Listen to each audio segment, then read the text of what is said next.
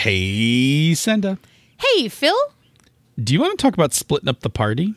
Oh yeah, like the song, right? Like, don't you know? Don't ever split the party. The clerics in the back, get the fighters hailing hardy. Oh, what about a story game? Um, Well, I don't know. That's a little different. I mean, there's reasons that you might, and then there's reasons. You Uh, cue music.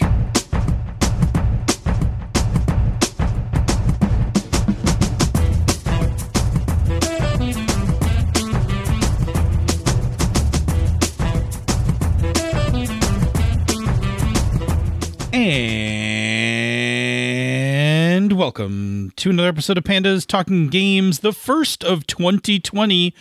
I am your very disappointed I do not have a Neural Jack host, Phil. And I am your other host, Senda. And welcome to our first show of uh, 2020. Yeah. So that's a thing. It is, uh, this is, the drop date is January 6th, assuming Senda remembered to schedule it to drop. I'm sure future Senda has got a perfect handle go. on that. Not our beginning of our year. This is actually the end of our recording year because we're heading into March. Um, and sometime in March, we will reach the monumental 200th episode, It's true. Which will totally be a clips episode. We're not even going to do an episode. We're just going to Really? put a whole bunch of clips. Actually, we're just going to run outtakes for the 200th No, episode. no. You know what? We've discussed this before. If I put all the outtakes together into a single episode, because we tried to do this for the hundredth one, right? Right. It was like 18 hours straight, and we've Right. So- done a so you know what? hundred Cut it more shows. Cut it down to just the funny ones. You're saying this like it's easier to do that than to just record a show. I'm kidding. All right. Anyway, welcome to 2020. Um, hope you had a lovely holiday season and that you are properly recovered physically, emotionally, financially, etc. We're going to do what we do normally and um, we're back on our normal recording schedule for the foreseeable future until some cons start up. So uh, we're uh, just going to jump right in. Sure. And before we do, we're going to run some quick ad copy from this week's sponsor, the Lucky Die podcast. Up above, you see blood red clouds boiling across the sky. I hear that you're about to go on an adventure. Uh, you know how Emma likes to have me running around worrying about things? You see armies at your back dwarven, elven, human. You see all the races under your command, and you wickedly smile back at yourself. We can do this the easy way, or we can do this the hard way. And you see this light being shattered into seven different pieces. It's not worth the risk.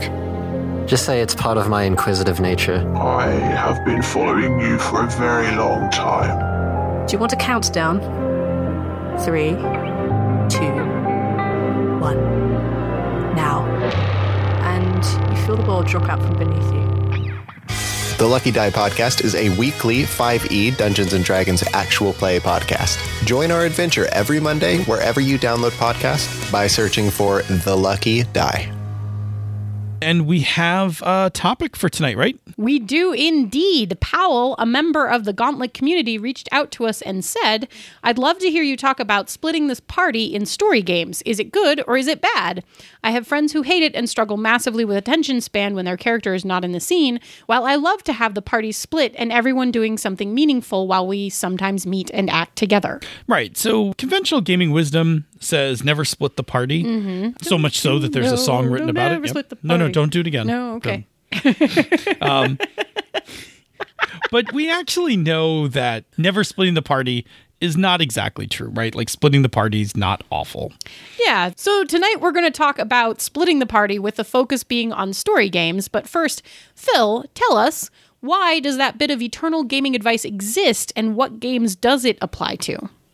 Right. So splitting the party, right? Splitting the party comes from the um, ye old days of role playing. Yes. Um, but to define it, right, splitting the party is when a group of characters, right, like sometimes, you know, referred to as the party in more classic tabletop role playing games, divide up and progress in the game in parallel and in different spaces, right? So when we say split the party, right, we have like one group and they're, you know, they've gone east down the corridor and they are like, you know, passing the lava jets. And we have another group, they've gone west and they have found like a hidden temple and they're like exploring the temple, right? So in linear game time, they're both progressing through linear game time uh, in parallel. yes. Okay. And they're physically in different spaces, right? So this is very different than having all the group in one area doing different things in a scene, right? Because that's that's that's a very different thing. You're just going around the table like, what are you doing? What are you doing? What are you doing? Right? And they could all be doing different things, but they're in the same space together. Right. So splitting the party again, um, divide them up in parallels in in different spaces, moving uh, in parallel through game time. Yep. Okay. Um, and again, this can be done. I said two, but obviously you could break it up even more, right? You could break it down to individual characters if you wanted to. And I've done that in a game back in the 90s with uh, Amber Diceless, and I can tell you it's miserable um, to be running a six player game where six players are not together. Where six players are all doing different things. Oh, it's brutal. We'll talk about it. We'll talk about why. Right. yeah. Um, But the reason why this piece of advice never split the party has come up is because when uh, you are divided up, each group has less resources um, and are often missing abilities from what the whole group has, right? Like, I mean, this should make sense, right? This is, you know, if we think of something like a fantasy RPG, like a 5e or Pathfinder, right? Where we have classes and um, niches and abilities and stuff like that. When you split the party, right, you are at a somewhat of a disadvantage, right? So the group that doesn't have the cleric now doesn't have access to healing magics, right? Maybe they have potions or a wand or whatever, but they don't have the cleric. Yeah. The group that lacks the fighter is going to have to have someone else step into that role, or they're going to have to really alter their tactics to avoid getting into a straight up kind of tank fight right. right? So there is like there is a resource and tactical disadvantage in what we would say traditional tabletop role playing games when you split a party. Right. And which I think we can define for this particular instance as being games where encounters are developed for a specific set of people and then you are encountering them with not that full party. Yeah, so if you're like playing a published adventure where the published adventure kind of assumes that the party's going to be together and then your party doesn't do that. Right. You you run into this problem, right? If you are particularly writing this if you are writing your own adventure and you're like, "Cool, I plan on having the party split up." Right. Right? Then probably if you kind of knew how they were going to split, you've written the you know each part You can account for it. Yeah. right but even something like access like lack of healing magic is Oh. just a disadvantage in general It is, yeah. Okay, yeah, cool. So, in addition to the player side, there's also the GMing side of splitting the party, which is that you're basically now, as the GM, managing multiple subtype tables right? Like two or more, depending on how far you split up. And you have to run both of those subtables, and then you also have to keep both sets of people or all the sets of people from getting bored when it's not their turn because they really are removed from that action and they can't really be involved in it. Right they um, have no agency in that in in that in that sub scene Not at all, right? And and you have to track the interactions between the two groups too, right? So like if you do something with group A and it causes a wall to fall in a cave somewhere else, you have to track that, you know, to see if it affects group B. yeah And then you also have to manage timing everything so that the two groups um, can integrate when they choose to join up again. So basically, you have to you have to kind of keep things at least mostly synced in terms of timing and story on on with all of the various parties that are out there, so that you can bring them back together again in a reasonable and logical fashion. Yeah.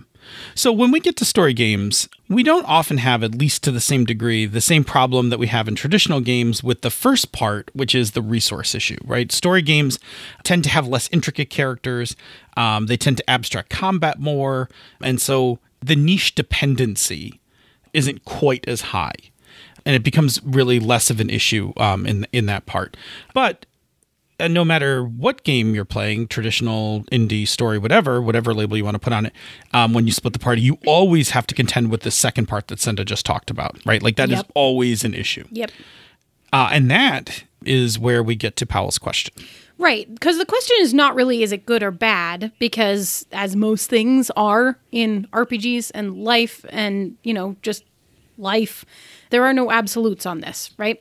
So rather, we're going to look at tips in story games for what it's like when you're keeping the party together versus lo- what it's like when you split them apart.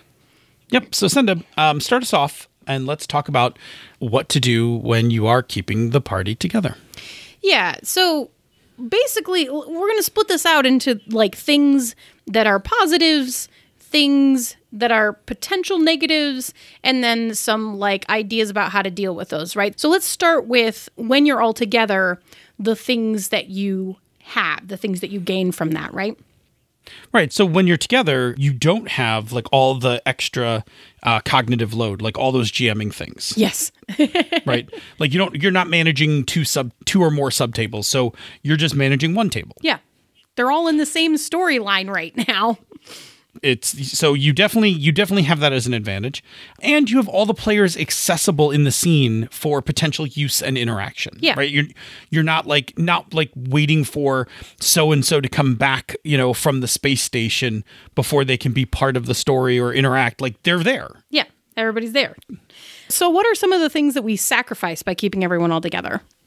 Right. So one of the things we spa- we sacrifice is the speed at which we can move through the plot, right? Because if the whole group has to go everywhere together, then you have to play out all the scenes going from place to place as a group, right? So when we talk about games that require a collection of uh, information or clues, if everybody has to go everywhere and you can't split up, then uh, you have to like you know basically touch all the spaces right before you get to the before you get to the end and that can just take a long time Yep. um, possibly in game and possibly in real time yeah.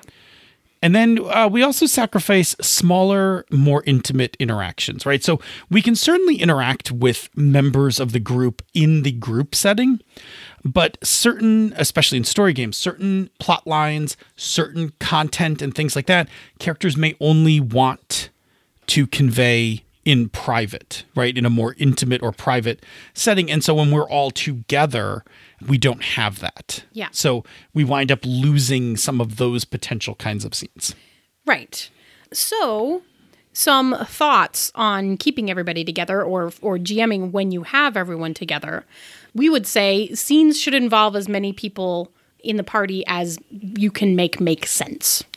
Yeah, so you want everyone. So if you're keeping everyone together and you have a scene, you want the narrative possibility for everyone to be able to participate in the scene. Yeah. If if they all have to go together, then everybody should have a chance to do something. Right. Right. Right. If they're all going together, it shouldn't be just about the wizard has to do this one thing, but everyone else has to stand there and stare while they do it.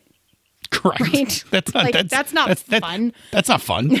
Cool. So when a character is not directly involved in whatever's specifically happening at that moment, you can always ask them what their thoughts or feelings are about what's going on, or basically pull them in in other ways too, right?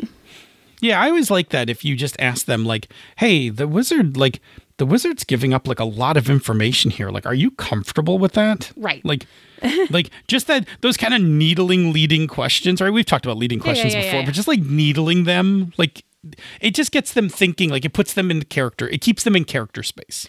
Right. And it may it may the answer might be no, they're not comfortable, and then they react, right? And then and then Exactly. stuff happens, which is also great. Drama. Right. Hooray for drama. Hooray for drama. All right. Some scenes are going to naturally focus on one or a few characters. Like, that's inevitable. You can't make every scene be about the entire party. But what you do need to do as a GM is that subsequent scenes need to focus on different characters, right? The entire adventure cannot be going scene to scene with the focus on the wizard and the cleric dealing with this thing and the rest of the party there as sidekicks, right? Like, it needs to be like, in this scene, the wizard and the cleric are going to do this magical research. In the next scene, the fighter and the thief are kind of the focus as we're stealing this thing, like et cetera, et cetera. Like you gotta you gotta make sure if you're keeping them all together, you're kind of rotating who's the focus in the scene. Can I just point out something that's really funny that just struck me? What's that? We're specifically talking about story games, but all of our examples are like really traditional. Uh, it's easy to use things like yeah. it's easy to use those examples because uh, like it people can grasp it onto really, Yeah. really easily. But it, it, it, it there was a certain amount of irony.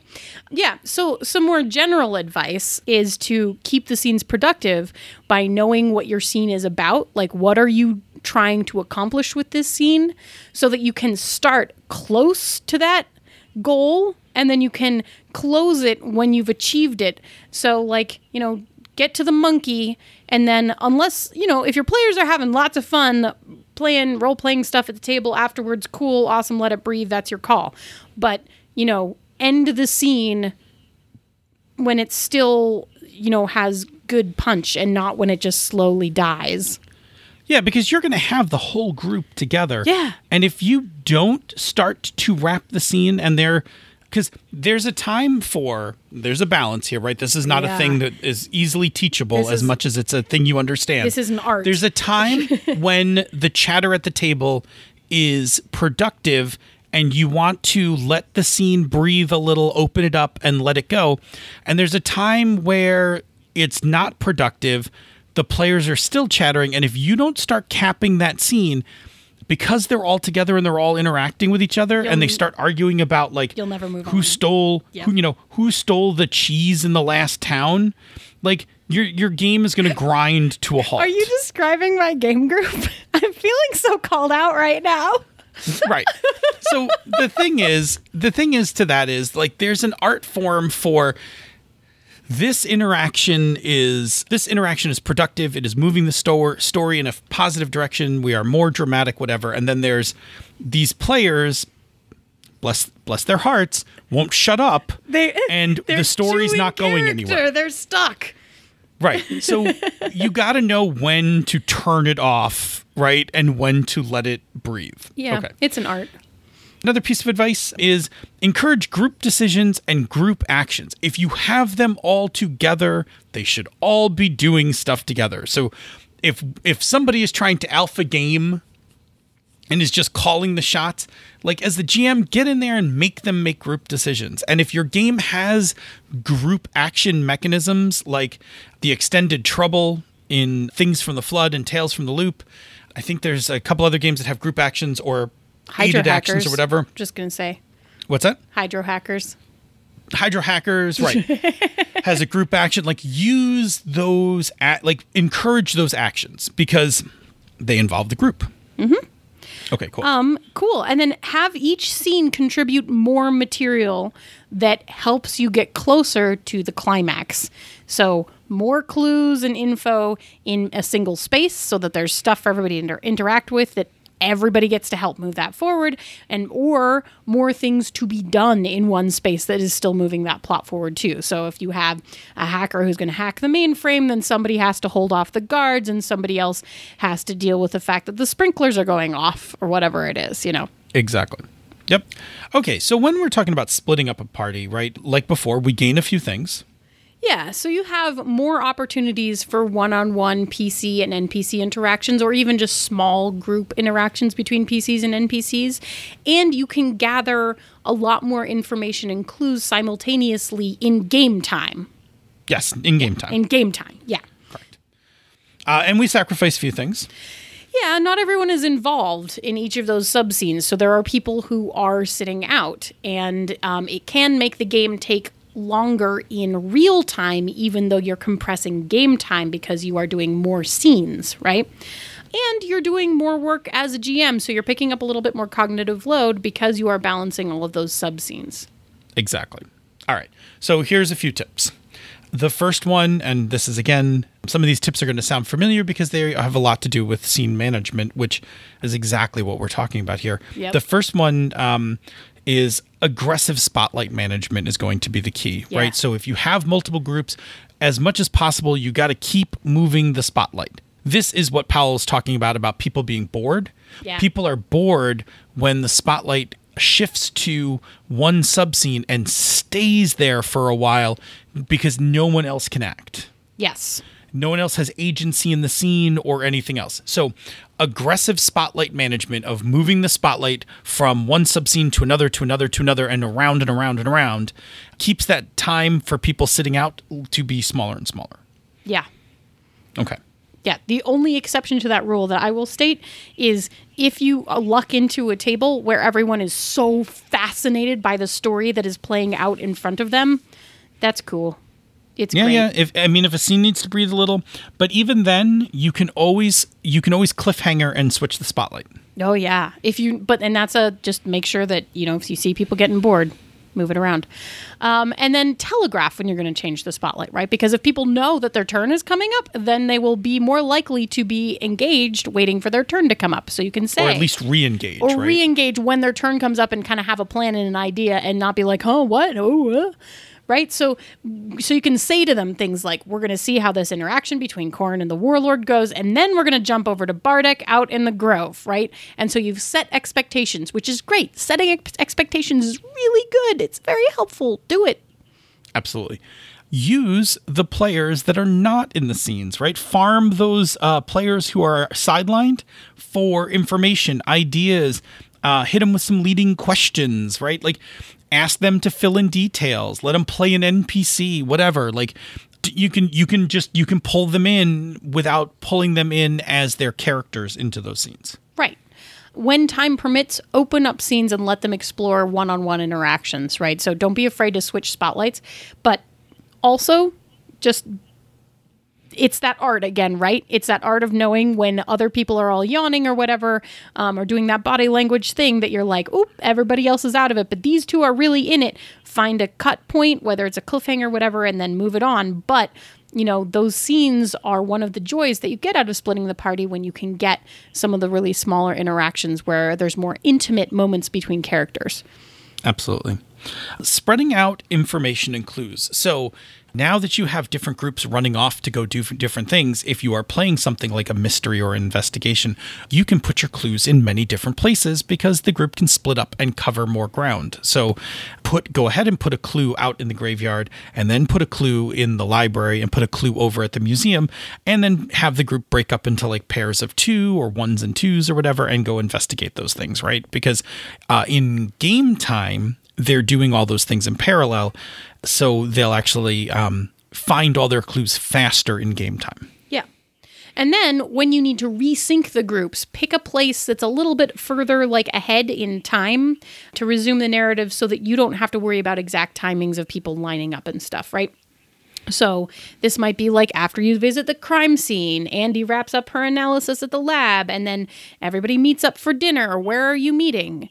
Like, what's Yeah. your favorite diner or whatever? Um, or you can literally just say to them things like, "Cool, it's been about three hours and everyone's done. Where are you all together now?" Exactly right. So you just you you just set a point a little further ahead so that all lines sync back up. Yep. Even even if somebody's task took a little longer than somebody else's, Exactly just right. make it. Yeah. Yep, perfect. All right, so the bottom line to this is don't be afraid to split the party in any game. Sorry, that deserved a gasp, right? So, but understand what you gain and what you lose when you split the party versus keeping them together. right? It, it's a GMing tool. Yeah. Right. So there are times when the story demands that a group be split up, and there are times when the when it demands that the group should stay together, and you should just follow that. Like you shouldn't force it. You shouldn't force it in any direction. Follow what the story's telling you. Yeah. So, our general advice is that your default should probably be to keep everyone together and then split them off sort of as the story demands or as the offbeat, right? Yeah, because if you're mostly together and then on occasion you split up, Yeah. that's a different kind of workload than you're all split up and sometimes you're together. Yes. Yeah. It's a very different workload for the GM. Yep. Yep, yep, yep, yep, yep. Agree, agree, agree. All right, cool. And with that, we're going to join up, you and I, Yes. uh, and do the closing of the show. But before we do, Senda's going to tell us about another show on the Misdirected Mark Network. Indeed, on the Gnome Cast, several gnomes from Gnome Stew get together and talk about gaming topics and themselves in an effort to entertain you and avoid being thrown into the stew. Mm-hmm. Okay, Senda, where can people reach us on the internet? Well, you can find us on Twitter at Pandas Talk Games. You can find us in the Misdirected Mark forums. Wow, forums. Check us out there. Or you can drop us an email if you prefer panda at misdirectedmark.com. And Phil, once they find us in one of those places, what can they do with that information? Please, please, please, like Powell did, um, send us your topics. We love doing these shows about the things that you find um, interesting, the questions you have, and such. And uh, we would like to just keep continuing to do that, but we can only do that if you send us your topics. So please send us your topics, uh, and uh, we will figure out a way to make them into shows. It's true. If you like what we do here elsewhere on the Misdirected Mark Network, please consider supporting our Patreon campaign. Go to patreon.com slash MMP.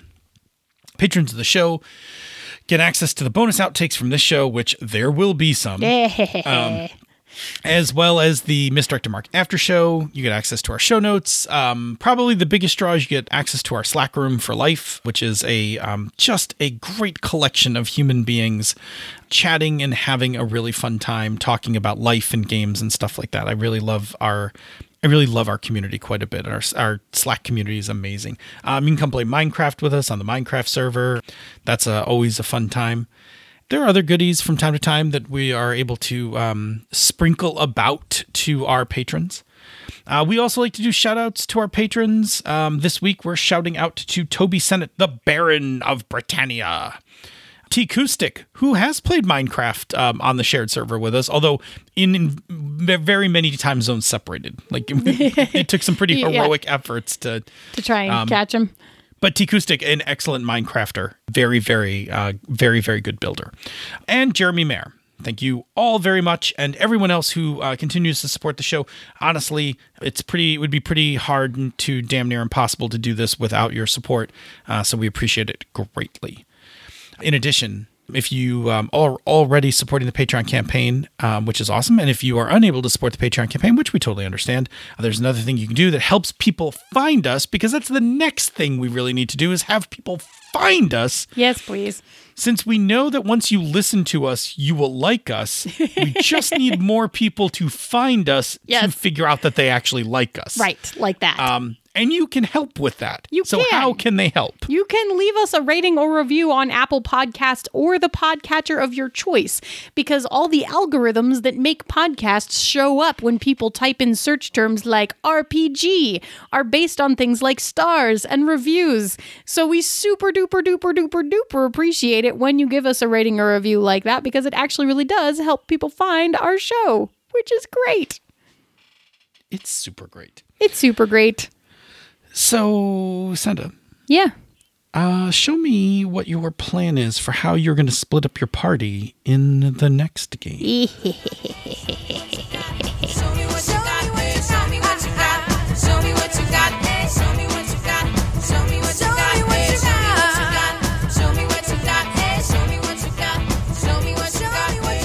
This show is a joint production of She's a Super Geek and Misdirected Mark Productions, the media arm of Encoded Designs.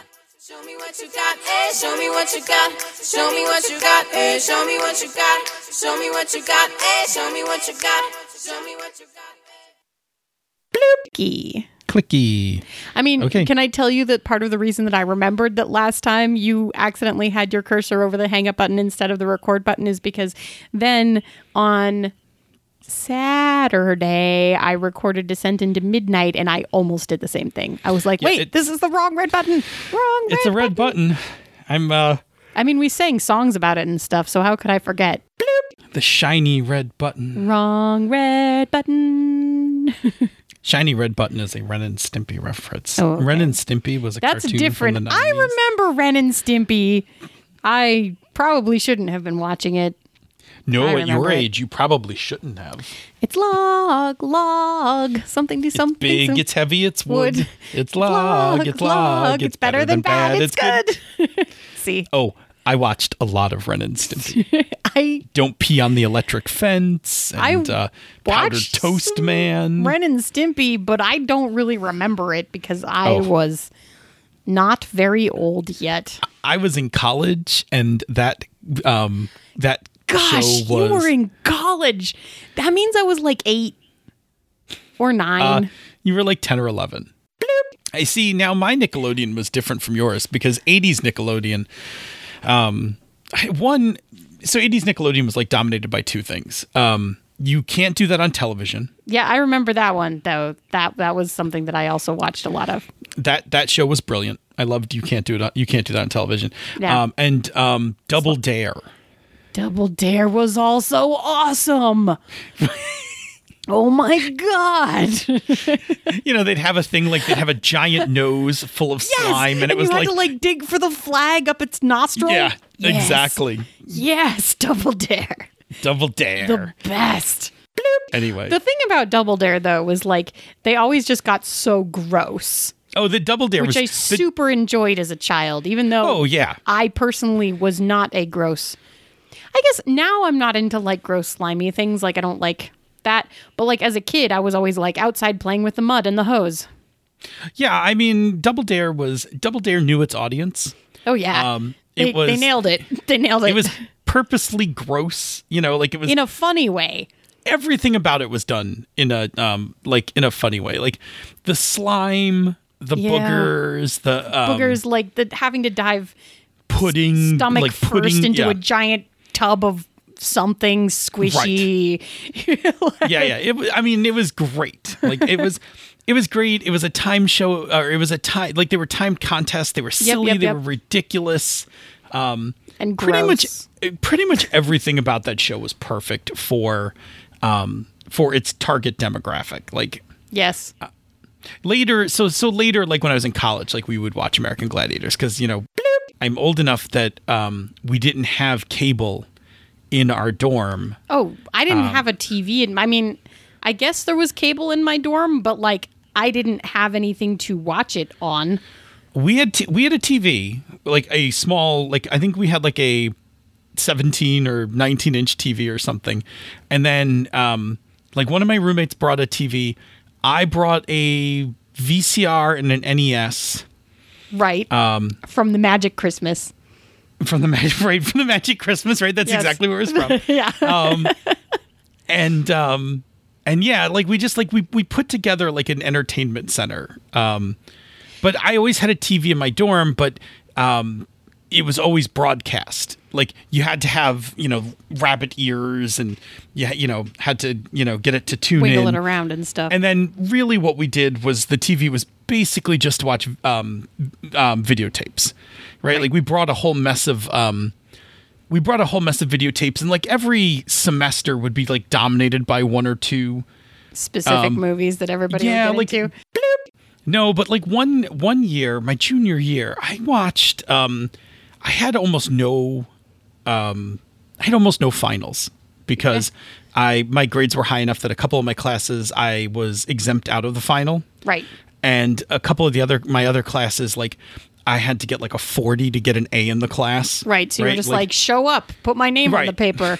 yeah so i wasn't studying terribly hard um but i watched days of thunder 27 times in one week My like God. it's not that good of a movie let me tell you but like i learned like every line from that movie there was a point in my life where i could quote pretty much the whole movie and again not the best use of brain cycles or time um, I mean, I did. The, I sure. used to do the same thing. Like after school every day, I had like a yeah list. but with good movies I well, Robin Hood, Men in Tights. I mean, I mean, Men in Tights is arguably a better. Is, Men in Tights, I shouldn't say arguably. Men in Tights is a better movie than Days of Thunder. okay. I mean, that's fair. I haven't seen Days of Thunder, so I don't know. So Oh, you will one day. It was oh boy, and you're gonna quote the whole thing to me as it, as I watch it, right? I'm just gonna quote the key parts to you. Okay. So it was Robin Hood, Men in Tights. It was the Disney animated Robin Hood for a little while. It was um, the Court Jester, and it was uh, and Return of the Jedi. And I'm Uh, trying all- to all think good. if any of it- like that about- was them. What about Disney Musketeers? Oh, that one was amazing, but I didn't own it.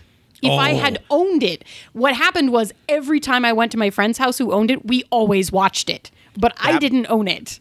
So I that watched it a lot, but it wasn't under my control. I love that movie. It's so, much. good. It's so damn good. You know, and we even watched it's watched still it. so good. Right, we watched it like a year or two ago. I know and it lost nothing. nothing. It's still Right, it was- amazing. Yep. Uh, yeah. I like I like Yeah. I like the casting of absolutely It's- every character in that movie, just- right? Like Ow.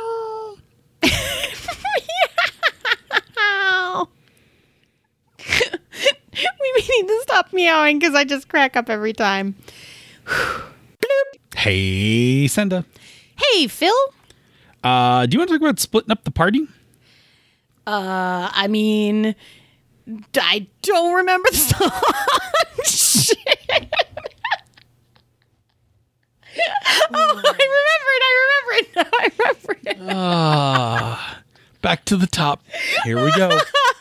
You remember how we were like, maybe we could do just an intentional outtake there, and then we were like, no, we won't. No, no, We'll just don't do worry, It. you It'll be got it. And then I just totally fucked it up naturally. Bum bum Do-do-do-do-do-do-do-do. bum ba-dum, bum Doink. bum bum. Oh, he did the head even. I, I thought know, I thought we were in a hurry, and then No, but and people haven't going. had that in a little while. I thought I'd give them a little taste. The people, the people meaning me. The people. there are other people. There are other people who listen. I know, but they can't see you do the Muppet head. That's just for me. I get the Muppet head. It's like my special moment. Couldn't cyberpunk that fast, huh? Uh-uh. Okay. This is not my genre of choice. And welcome to our. You made uh, my first- eyes get all big. Show me what you got. Show me what you got. Show me what you got. Show me what you got. And with that, want to say goodbye? Yeah, bye. Bye, everybody. And.